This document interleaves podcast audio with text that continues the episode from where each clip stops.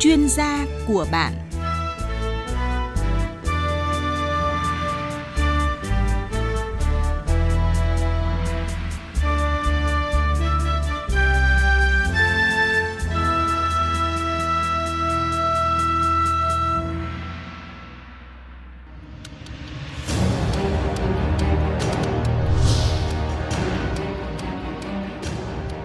Thưa quý vị và các bạn, à, theo Viện Dinh dưỡng Quốc gia, 20 năm qua, mức tiêu thụ đồ uống có đường trên đầu người tại Việt Nam tăng rất nhanh.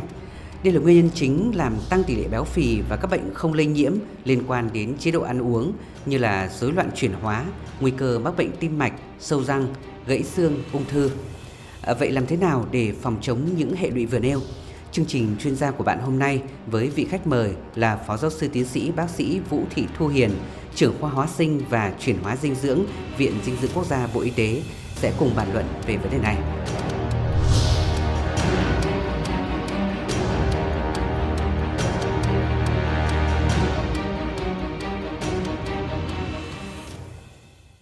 À, trước hết thì xin cảm ơn Phó Giáo sư Tiến sĩ Vũ Thị Thu Hiền đã dành thời gian tham gia chương trình. Xin chào biên tập viên và quý vị thính giả của Đài Tiếng Nói Việt Nam. À, Phó giáo sư tiến sĩ Vũ Thị Thu Hiền có thể cho biết rõ hơn về mức độ tiêu thụ đồ uống có đường tại nước ta hiện nay ạ? Vâng, theo thống kê uh, của Tổ chức Y tế Thế giới thì mức tiêu thụ đồ uống có đường uh, ở Việt Nam đã tăng rất nhanh trong những năm vừa qua. Mức tăng trung bình là 16,5% một năm từ năm 2002 đến năm 2016.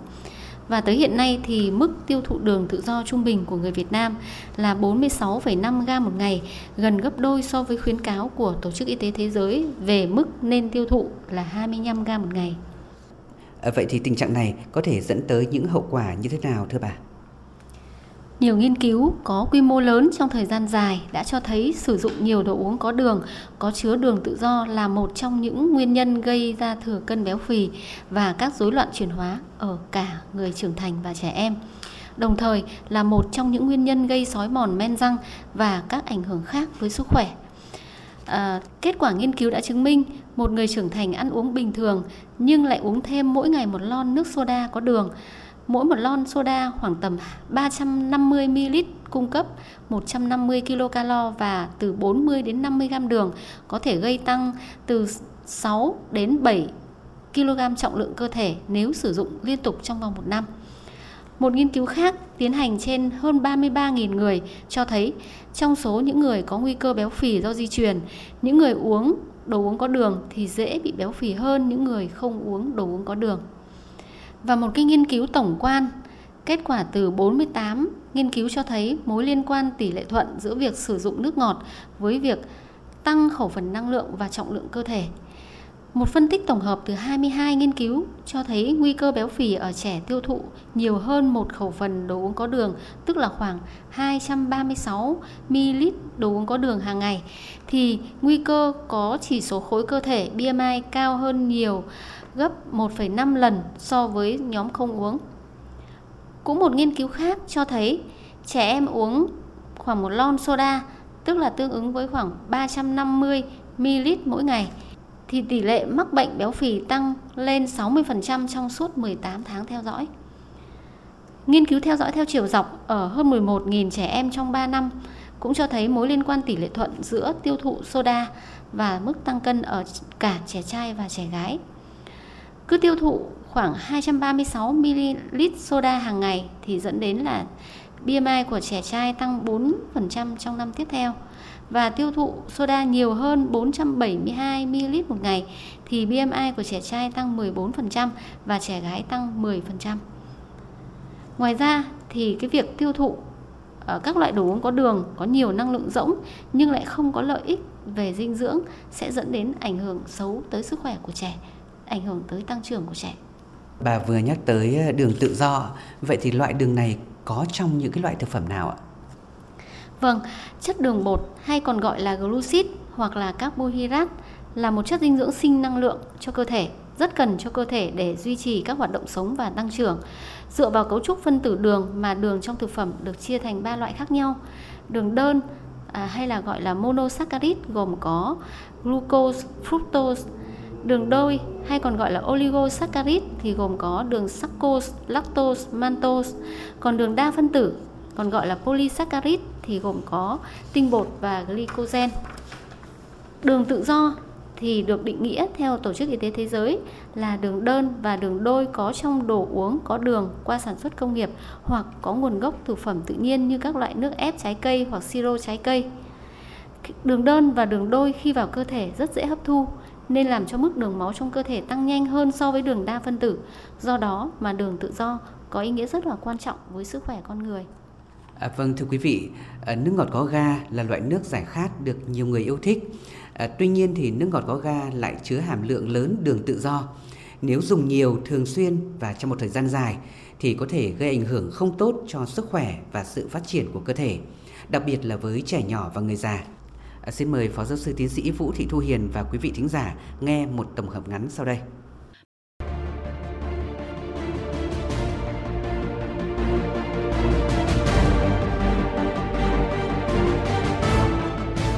Viện Bạch Mai, Hà Nội từng tiếp nhận những bệnh nhân phải cấp cứu vì nghiện nước ngọt có ga.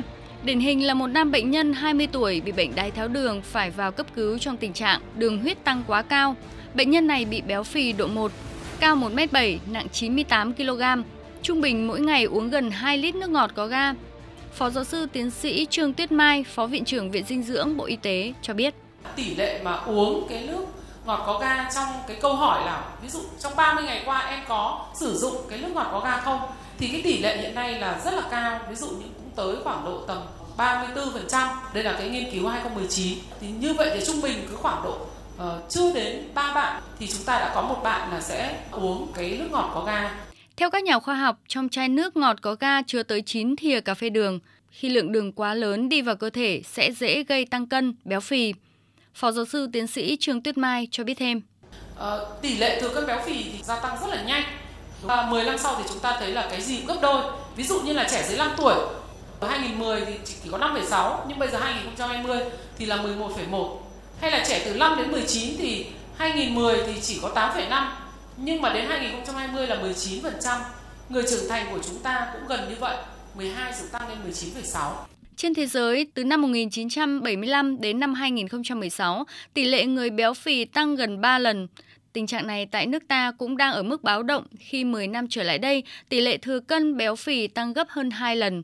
Đáng báo động là tỷ lệ thừa cân béo phì ở trẻ em tuổi học đường tăng hơn 10% trong 10 năm. Cụ thể là tăng từ 8,5% năm 2010 lên 19% năm 2020. Trong đó, tỷ lệ thừa cân béo phì khu vực thành thị là gần 27%, nông thôn là hơn 18% và miền núi sấp xỉ 7%. Giáo sư tiến sĩ Lê Danh Tuyên, nguyên Viện trưởng Viện Dinh dưỡng Quốc gia, lý giải.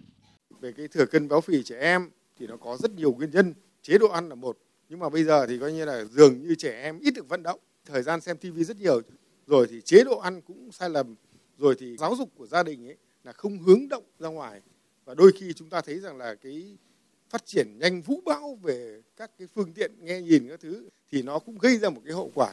Kết quả tổng điều tra dinh dưỡng cũng cho thấy mức ăn rau quả của người dân mới chỉ đạt khoảng 2 phần 3 so với nhu cầu khuyến nghị dành cho người trưởng thành.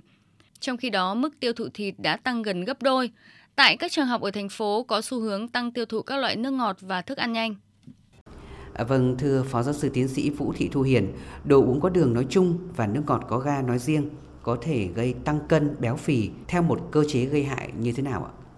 Tiêu thụ nhiều đường và nước ngọt là yếu tố nguy cơ gây thừa cân béo phì. Khuyến cáo của Tổ chức Y tế Thế giới là không nên ăn quá 25 gram đường tự do mỗi ngày. Mà mỗi lon nước hoặc là chai nước ngọt phổ biến thì có chứa khoảng từ 36 đến 40 gram đường. Nên nếu mỗi người uống một lon hoặc một chai nước ngọt mỗi ngày thì đã vượt quá ngưỡng khuyến cáo. Nước ngọt nói chung có thể gây béo phì theo cơ chế như sau. Thứ nhất là những loại đường phổ biến được nhà sản xuất cho vào các loại đồ uống có đường thường là fructose hoặc là sucrose. Hai loại đường này thúc đẩy tăng insulin. Tăng insulin sẽ kích thích tế bào mỡ làm tăng dự trữ chất béo trong cơ thể. Thứ hai là các đồ uống có đường làm tăng cảm giác đói, giảm cảm giác no thông qua các cơ chế như sau. Đường đơn và đường đôi có trong đồ uống có đường khi vào cơ thể thì được hấp thu rất nhanh qua đường tiêu hóa, làm tăng nhanh lượng đường trong máu. Khi lượng đường trong máu cao thì sẽ gây cản trở hoạt động của hormone leptin làm chúng ta là tăng cảm giác thèm ăn. Ngoài ra thì đường kích thích não giải phóng serotonin và các endorphin khiến cho người ăn có cảm giác thoải mái và thư giãn. Bởi vậy thì lại muốn ăn nhiều hơn. Đặc biệt là à, đường fructose còn làm tăng cảm giác thèm ăn thông qua ảnh hưởng đến vùng dưới đồi của não, làm tăng nồng độ hormone kích thích cảm giác đói, neuropeptide và đồng thời làm giảm tín hiệu tạo cảm giác no. Bên cạnh đó thì đồ uống có đường bất kể là được tạo ngọt bằng đường hay chất tạo ngọt nhân tạo còn gọi là đường hóa học thì đều kích thích cảm giác thèm ăn các thức ăn ngọt, thức ăn nhiều carbohydrate và làm gia tăng cảm giác đói, làm giảm ngưỡng cảm giác no. Hậu quả là cảm giác thèm ăn và muốn ăn nhiều hơn sẽ đưa chúng ta vào nguy cơ khẩu phần ăn có quá nhiều năng lượng dẫn đến làm tăng nguy cơ thừa cân béo phì. Vâng, à, ngoài hậu quả gây tăng cân béo phì thì còn có những cái tác hại nào nữa có thể xảy ra thưa bà? Cái việc lạm dụng đồ uống có đường sẽ gây rất nhiều ảnh hưởng tới sức khỏe. Theo Tổ chức Y tế Thế giới, thừa cân béo phì và gây xói mòn men răng là hai hậu quả đáng chú ý nhất. Ngoài ra, có rất là nhiều nghiên cứu trên thế giới đã cho thấy đồ uống có đường làm gia tăng nguy cơ bị rối loạn đường máu mỡ máu, tăng tỷ lệ mắc các bệnh rối loạn chuyển hóa, bệnh đái tháo đường tiếp 2, tăng huyết áp, rối loạn mỡ máu cũng như các biến chứng về tim mạch, đột quỵ và tử vong. Những người tiêu thụ đồ uống có đường thường xuyên từ 1 đến 2 lon mỗi ngày hoặc nhiều hơn thì có nguy cơ mắc bệnh đái tháo đường tiếp 2 cao hơn 26% so với những người hiếm khi sử dụng. Một nghiên cứu khác cũng chỉ ra rằng à, tiêu thụ khoảng một lon tương đương với 340 ml đồ uống có đường một ngày sẽ tăng nguy cơ mắc bệnh đái tháo đường tiếp 2 lên đến 22% so với những người uống ít hơn một lon một tháng. Nguy cơ thậm chí còn cao hơn ở nhóm thanh niên và người gốc Á. Trong một nghiên cứu khác, một nghiên cứu dịch tễ học cho thấy nam giới và phụ nữ trung niên uống từ một ly nước ngọt trở lên mỗi ngày có nguy cơ mắc tiền đái tháo đường hoặc đái tháo đường cao hơn 25% đến 32% và có khả năng mắc hội chứng chuyển hóa cao hơn gần 45% so với những người không uống. Về nguy cơ mắc các bệnh tim mạch cũng như là tăng huyết áp, bệnh mạch vành thì các cái nghiên cứu trên quần thể rộng cỡ mẫu lớn theo dõi trong thời gian dài đã cho thấy tiêu thụ thường xuyên đồ uống có đường làm gia tăng nguy cơ mắc tăng huyết áp, bệnh mạch vành và các biến chứng tim mạch khác. Một nghiên cứu theo dõi 40.000 nam giới trong 20 năm cho thấy những người uống trung bình một lon đồ uống có đường mỗi ngày có nguy cơ bị bệnh mạch vành hoặc là tử vong do bệnh mạch vành cao hơn 20% so với những người hiếm khi uống đồ uống có đường.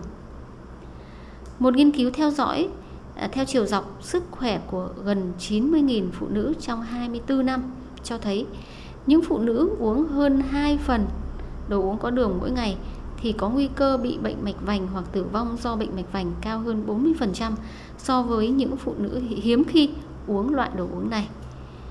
Một nghiên cứu khác trên 4.000 nam giới ở Hàn Quốc cũng cho thấy việc tiêu thụ đồ uống có đường trên 3 lần một tuần có liên quan đến nguy cơ mắc bệnh tim mạch cao. Nguy cơ mắc bệnh tim mạch sau 10 năm là trên 10%. Ngoài ra thì à, lạm dụng cái việc uống đồ uống có đường còn tăng cái nguy cơ mắc bệnh gút ở cả nam và nữ. Một nghiên cứu kéo dài 22 năm trên 80.000 phụ nữ cho thấy những người uống một lon đồ uống có đường mỗi ngày thì có nguy cơ mắc bệnh gút cao hơn 75% so với những người phụ nữ hiếm khi uống đồ uống như vậy. Các nhà nghiên cứu cũng nhận thấy nguy cơ tăng tương tự ở nam giới. Việc sử dụng thường xuyên đồ uống có đường làm gia tăng nguy cơ ung thư đại tràng. Bên cạnh đó, việc sử dụng thường xuyên đồ uống có đường làm gia tăng nguy cơ ung thư đại trực tràng và tần suất sử dụng đồ uống có đường thì tỷ lệ thuận với nguy cơ tử vong. Sử dụng thường xuyên và quá nhiều đồ uống có đường còn có nguy cơ gây viêm dạ dày, sỏi thận và một số những cái ảnh hưởng đến sức khỏe khác. À, vâng, theo kết quả điều tra năm 2013 thì tỷ lệ học sinh Việt Nam từ 13 đến 17 tuổi uống nước ngọt thường xuyên ít nhất một lần một ngày là hơn 31%. Tỷ lệ này tăng thành 34% vào năm 2019. À, vậy thì điều gì khiến nhiều bạn trẻ rất là thích uống nước ngọt có ga, thưa Phó Giáo sư Tiến sĩ Vũ Thị Thu Hiền? Vâng, như đã nói ở trên thì đường đơn và đường đôi có trong đồ uống có đường được sản xuất công nghiệp nên rất dễ hấp thu vào cơ thể, làm tăng lượng đường máu trong cơ thể rất là nhanh. Mà đường máu tăng lên thì sẽ kích thích não giải phóng serotonin và các endorphin khiến cho người uống có cảm giác rất là thoải mái và thư giãn. Ngoài ra thì chưa kể đến một số loại đồ uống có chứa chút caffeine nên dễ làm cho trẻ thích và gây nghiện.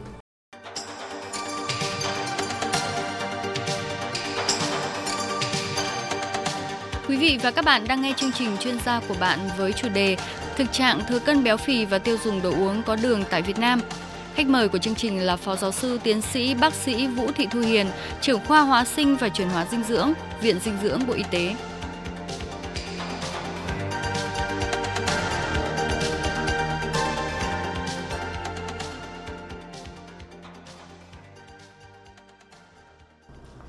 Thưa Phó Giáo sư Tiến sĩ Vũ Thị Thu Hiền, hiện nay thì không ít thanh thiếu niên nghiện nước ngọt có ga. Ờ, đối với những trường hợp này thì bản thân các bạn trẻ và gia đình cần phải làm gì ạ? Vâng, theo tôi thì chúng ta nên chủ động uống đủ nước trắng mỗi ngày. Có thể ăn những loại trái cây tươi, tuy nhiên thì cần chú ý kiểm soát năng lượng từ đường đơn và đường đôi trong khẩu phần ăn và uống mỗi ngày nên dưới 10% tổng năng lượng trong khẩu phần. Tăng cường ăn những thực phẩm lành mạnh có chứa nhiều protein, axit béo không no, các vitamin, chất khoáng, chất xơ để dần thay thế cho những đồ uống có đường theo thói quen trước đây. À, vâng, ở phần đầu chương trình thì à, bà vừa cho biết là người Việt Nam tiêu thụ hơn 46 gram đường tự do mỗi ngày một người, ờ, gần bằng mức giới hạn tối đa 50 gram một ngày và cao gần gấp đôi so với mức khuyến cáo dưới 25 gram một ngày của Tổ chức Y tế Thế giới. Vậy thì nước ta đã có những cái chính sách kiểm soát đồ uống công nghiệp chưa thưa bà? À, việc giảm lượng đường tiêu thụ, đặc biệt là dưới dạng đồ uống có đường, có thể giúp duy trì trọng lượng cơ thể khỏe mạnh và có thể giảm nguy cơ thừa cân béo phì. Tổ chức Y tế Thế giới khuyến cáo giảm lượng đường tự do tiêu thụ trong suốt quá trình sống, nên giảm lượng đường tự do tiêu thụ hàng ngày ở cả người lớn và trẻ em xuống dưới 10% tổng năng lượng ăn vào và có thể giảm xuống dưới 5% tương đương với 25 gram hoặc 6 muỗng cà phê mỗi ngày sẽ có lợi hơn cho sức khỏe. Hiện nay thì tại Việt Nam chưa có thuế tiêu thụ đặc biệt đánh vào đồ uống có đường. Hiện sản phẩm này chỉ chịu ảnh hưởng của thuế giá trị gia tăng 10%. Cho nên hiện nay Bộ Y tế đang phối hợp với Bộ Tài chính và các ban ngành, các tổ chức quốc tế để xây dựng và ban hành quy định về thuế tiêu thụ đặc biệt đối với sản phẩm đồ uống có đường để nhằm làm giảm tiêu thụ và giảm khẩu phần đường tự do không có lợi cho sức khỏe của người tiêu dùng trong tương lai. Ờ, vậy kinh nghiệm kiểm soát đồ uống công nghiệp tại các nước phát triển hiện nay thì như thế nào thưa bà? Hiện nay trên thế giới, việc áp dụng thuế tiêu thụ đặc biệt chủ yếu áp dụng cho nhóm thực phẩm cung cấp lượng đường lớn nhất trong chế độ ăn, đó là đồ uống có đường. Áp dụng thuế với đồ uống có đường là một trong những biện pháp y tế công cộng hiệu quả và dựa trên bằng chứng khoa học để góp phần chống lại bệnh béo phì, bệnh đái tháo đường và bệnh tim mạch đang ngày càng gia tăng. Cho đến nay đã có ít nhất 46 quốc gia, bang và liên bang đã áp dụng thuế với đồ uống có đường. Thuế đồ uống có đường góp phần giảm tiêu dùng đồ uống có đường và khuyến khích người tiêu dùng lựa chọn đồ uống lành mạnh hơn. Điều này có thể giúp giảm nguy cơ béo phì và nguy cơ các bệnh không lây nhiễm liên quan đến chế độ ăn uống. Thuế với đồ uống có đường tác động đến người dân ở các vùng địa lý khác nhau và khuyến khích thay đổi hành hành vi thông qua can thiệp bằng chính sách. Các quốc gia đang tìm cách giải quyết tỷ lệ béo phì, đái tháo đường tiếp 2 và bệnh tim mạch ngày càng gia tăng Do đó, việc áp dụng thuế đồ uống có đường là một phần của gói chính sách toàn diện về thực phẩm lành mạnh. Thưa tiến sĩ bác sĩ Vũ Thị Thu Hiền, thưa quý vị và các bạn, các biện pháp kiểm soát đồ uống công nghiệp tại các nước phát triển là kinh nghiệm quý báu để Việt Nam có thể can thiệp giảm tác hại trong thời gian tới. Và sau đây, chúng ta cùng nghe những phân tích từ thạc sĩ bác sĩ Nguyễn Thị An, tổ chức Herbrit Nhịp cầu sức khỏe Canada. Hiện nay có hơn 100 nước và vùng lãnh thổ đã áp dụng thuế tiêu thụ đặc biệt đối với đồ uống có đường và cái việc áp thuế này đã được minh chứng là có đem lại hiệu quả. Ở ví dụ như ở Thái Lan thì sau 2 năm thực hiện đánh thuế đồ uống có đường thì lượng tiêu thụ đồ uống có đường trung bình hàng ngày đã giảm 2,8%. Trong đó thì tiêu thụ đồ uống có ga giảm nhiều nhất với mức tiêu thụ trung bình giảm đến 17,7% cũng ở Thái Lan thì họ đã tính cái mô hình dự báo đánh giá tác động là việc thực hiện cái chính sách thuế với đồ uống có đường sẽ giảm được 21% tỷ lệ bệnh sâu răng vào đến năm 2040 và uh, sau khi mà cái chính sách uh, áp thuế với đồ uống có đường được ban hành ở Thái Lan thì một số công ty đã ừ, đã công bố cái kế hoạch từng bước cải tổ các cái sản phẩm là giảm hàm lượng đường của họ. Thì đây là cũng là một cái uh, minh chứng rất là rõ ràng là họ đã thành công họ áp dụng cái thuế với đồ uống có đường và họ đã thành công. Uh, một cái nước khác thì chúng tôi có thể chia sẻ ở đây là ở Nam Phi. Thì sau khi áp thuế Ờ, tiêu thụ được với đồ uống có đường ấy thì ờ, cái lượng tiêu thụ đồ uống có đường trung bình hàng ngày đã giảm từ 100 ml đến 200 ml một ngày. Tức là uh, tầm uh, nửa lon đến uh, 1 phần ba lon đến nửa lon 2 phần 3 lon một ngày. Và cái nghiên cứu về mô hình tác động của thuế đồ uống có đường ước tính mức thuế nếu mà tăng cái mức thuế lên 20% với đồ uống có đường thì có thể ngăn chặn đến 72.000 ca tử vong sớm và tiết kiệm khoảng 300 triệu đô về chi phí chăm sóc sức khỏe trong vòng 20 năm. Tức là tăng tăng lên được 20% cái giá bán của cái cái đồ có đường, thì đến giảm đến 72.000 ca tử vong một con số cực kỳ ấn tượng, bởi vì chúng ta cũng nói gì thôi, một ca ca tử vong là sẽ gây đến ảnh hưởng đến tổn thương đến bao nhiêu người chúng ta cứ đặt người thân của chúng ta thì chúng ta sẽ thấy là một tính mạng con người quan trọng như thế nào. Ở Nam Phi họ đã ước tính rằng là cái mô hình thuế đấy nếu mà tăng lên 20% thuế thôi thì đã ngăn chặn được 72.000 ca tử vong ở Việt Nam mình, cái lượng tiêu thụ về đồ uống có đường thì đặc biệt là tăng nhanh trong những cái năm qua và nếu mà chúng ta không có những cái biện pháp kịp thời bây giờ để giảm thiểu, để hạn chế cái việc tiêu thụ đồ có đường đấy thì sau này cái giá phải trả cho chúng ta sẽ là rất là muộn. Ờ, thế nên chúng tôi nghĩ rằng là cần phải có ngay những cái biện pháp để kiểm soát và giảm tiêu thụ. Và cái thuế tiêu thụ đặc biệt là biện pháp hiệu quả hạn chế sử dụng đồ có đường. Và là cái biện pháp nó rất là tiết kiệm và góp phần bảo vệ sức khỏe của người dân giúp cho người dân có những thói quen tiêu dùng cái thực phẩm lành mạnh. Và ờ, thêm nữa là cái cái cái việc mà áp thuế uh, tiêu thụ đặc biệt đối với đồ uống có đường thì cũng giúp thúc đẩy cái doanh nghiệp họ nghiên cứu họ tìm ra những cái sản phẩm mà giảm cái hàm lượng đường để mà hướng tới sức khỏe cho người tiêu dùng nhiều hơn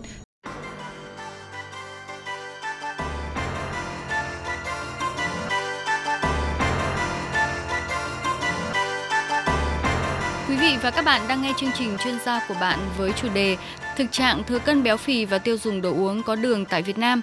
Khách mời của chương trình là Phó Giáo sư Tiến sĩ Bác sĩ Vũ Thị Thu Hiền, trưởng khoa hóa sinh và chuyển hóa dinh dưỡng, Viện Dinh dưỡng Bộ Y tế.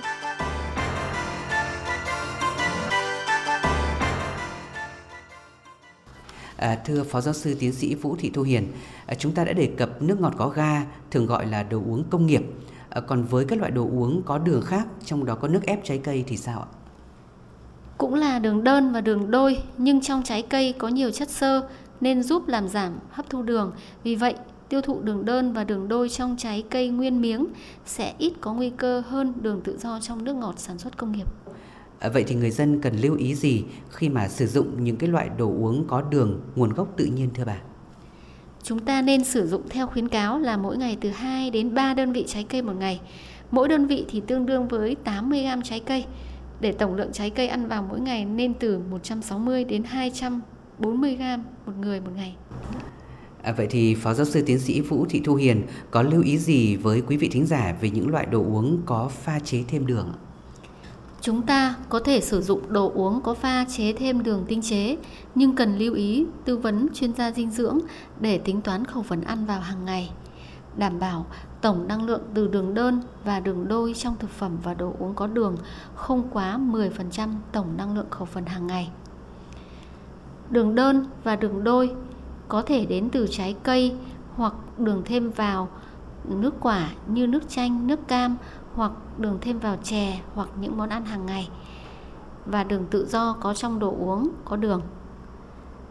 Vì thế mà hàng ngày chúng ta có thể sử dụng tất cả các thực phẩm đó nhưng nên tiết chế để tổng năng lượng cung cấp bởi đường đơn và đường đôi không quá 10% tổng năng lượng khẩu phần. Và đặc biệt, tránh uống đồ uống có đường hàng ngày vì mỗi lon nước ngọt đã cung cấp khoảng 30 đến 40 gram đường vượt quá ngưỡng khuyến cáo của Tổ chức Y tế Thế giới là dưới 25 gram đường mỗi ngày. Từ năm ngoái thì chính phủ đã phê duyệt chiến lược quốc gia về dinh dưỡng giai đoạn 2021-2030 và tầm nhìn đến năm 2045. À, chiến lược này có điều gì cần chú ý trong việc kiểm soát đồ uống có đường, thưa Phó Giáo sư Tiến sĩ Vũ Thị Thu Hiền? Vâng ạ, trong chiến lược đã đưa ra giải pháp chủ yếu trong giai đoạn tới là hoàn thiện cơ chế chính sách, trong đó có xây dựng các quy định về ghi nhãn dinh dưỡng và áp thuế tiêu thụ đặc biệt đối với đồ uống có đường nhằm góp phần nâng cao sức khỏe cho người tiêu dùng.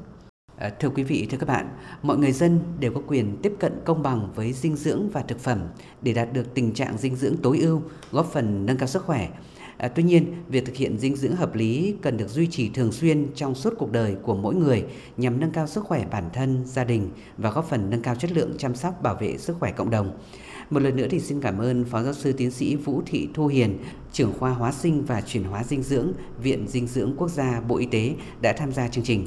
Cảm ơn quý vị và các bạn đã quan tâm theo dõi chương trình chuyên gia của bạn. À, xin kính chào tạm biệt và hẹn gặp lại trong các chương trình lần sau.